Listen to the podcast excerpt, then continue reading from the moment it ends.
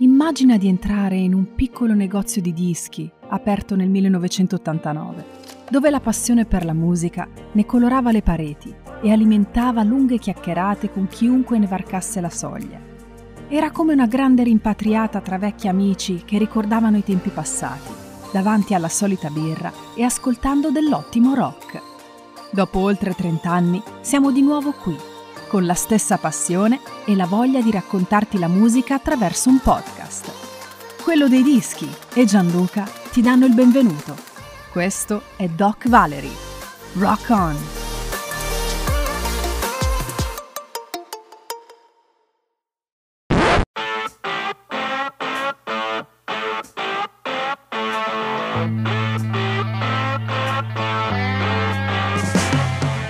In questo episodio di Time Machine voglio parlarvi di un album che mi è capitato quasi per caso tra le mani in questi giorni, guardando la mia collezione, cercando, sfruculiando. E cosa vado a trovare? Vado a trovare questo album tratto da MTV Unplugged, un format che inventò MTV negli anni 90 e in cui in questa occasione suonarono i Nirvana.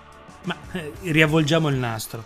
MTV, che cos'era? Beh, per i più giovani oggi MTV è semplicemente un network dove eh, fanno vedere reality, comunque programmi di intrattenimento, ma per chi è un po' più attempato come me, eh, MTV rimane quel cambio generazionale della musica, perché prima di MTV la musica si ascoltava, dopo MTV la musica si guardava, perché loro inventarono un canale dove trasmettere i video musicali più belli e più iconici.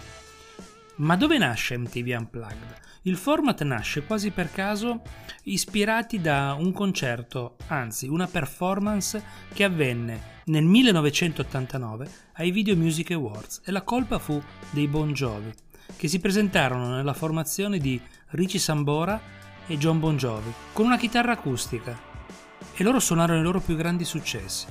Questo stimolò i vertici di MTV a creare un nuovo format in cui i più grandi artisti e le più grandi band si sarebbero esibiti sul palco solo unplugged, ciò vuol dire senza amplificatori.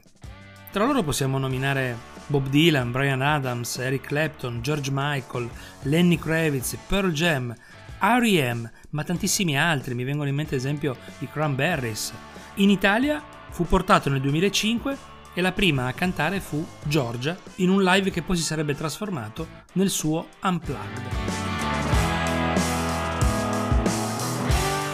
Torniamo al 18 novembre del 1993 presso i Sony Studios di New York. Il giorno prima si erano esibiti gli Stone Temple Pilots, band grunge di seconda generazione.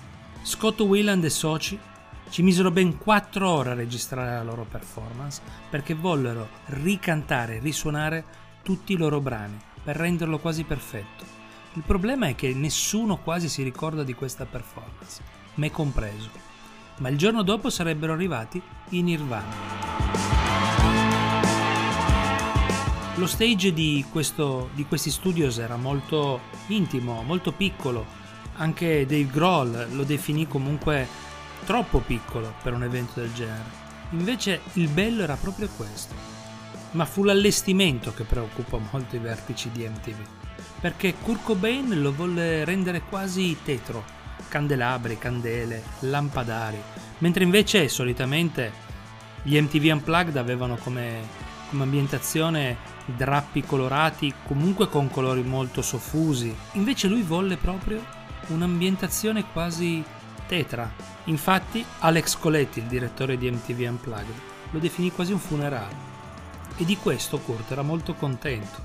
Tant'è vero, invece di usare gli sgabelli da bar che di solito si usava per, per far sedere gli artisti, Kurt volle delle sedie da ufficio. E questo colpì molto la produzione, perché sembrava quasi tutto così, messo lì per caso. Quello che spaventava di questa, di questa situazione, di questo live, furono due cose.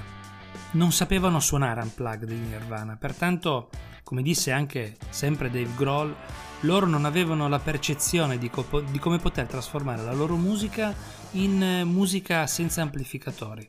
Infatti provarono per ben due giorni presso una fabbrica di flipper del New Jersey. E fu una vera schifezza. Non trovavano il sound, non trovavano il loro suono e questo preoccupò un po' tutti. Infatti quando arrivarono a New York erano tutti molto nervosi.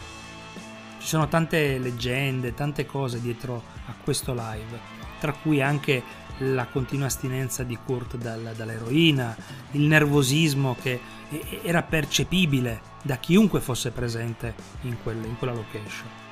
Davanti a lui furono fatti sedere solo i suoi collaboratori, era presente un po' di pubblico, ma lì davanti lui voleva vedere facce, facce conosciute.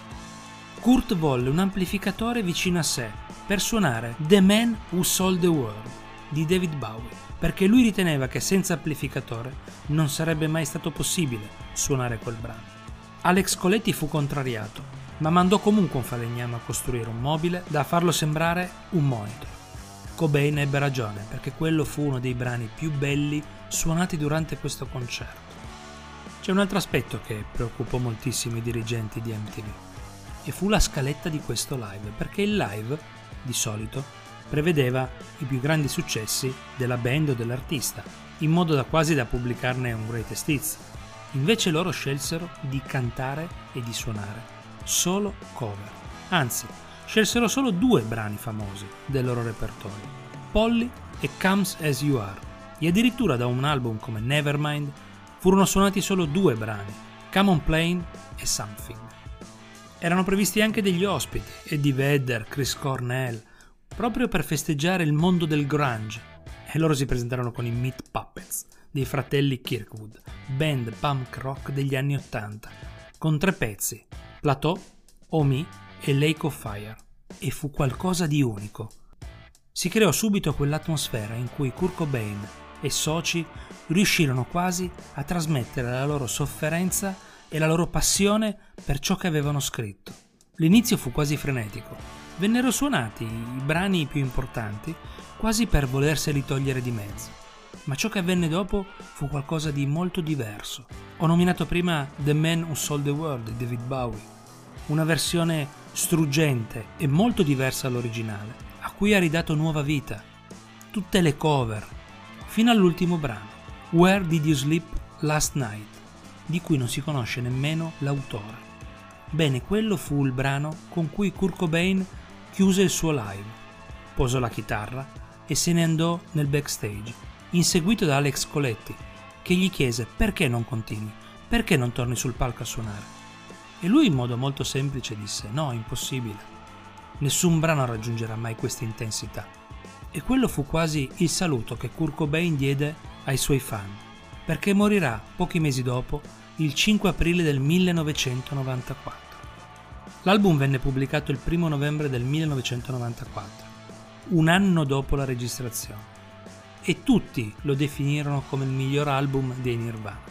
Per quanto mi riguarda, posso dire una cosa, non è il miglior album dei Nirvana, perché sicuramente ci sono album molto più belli e molto più importanti per la storia del rock. Quello invece che ha questo album di importante è l'intensità e quasi la voglia di trasmettere le proprie emozioni attraverso una semplice chitarra. Questo fu il loro saluto. Questi erano i Nirvana con MTV Unplugged.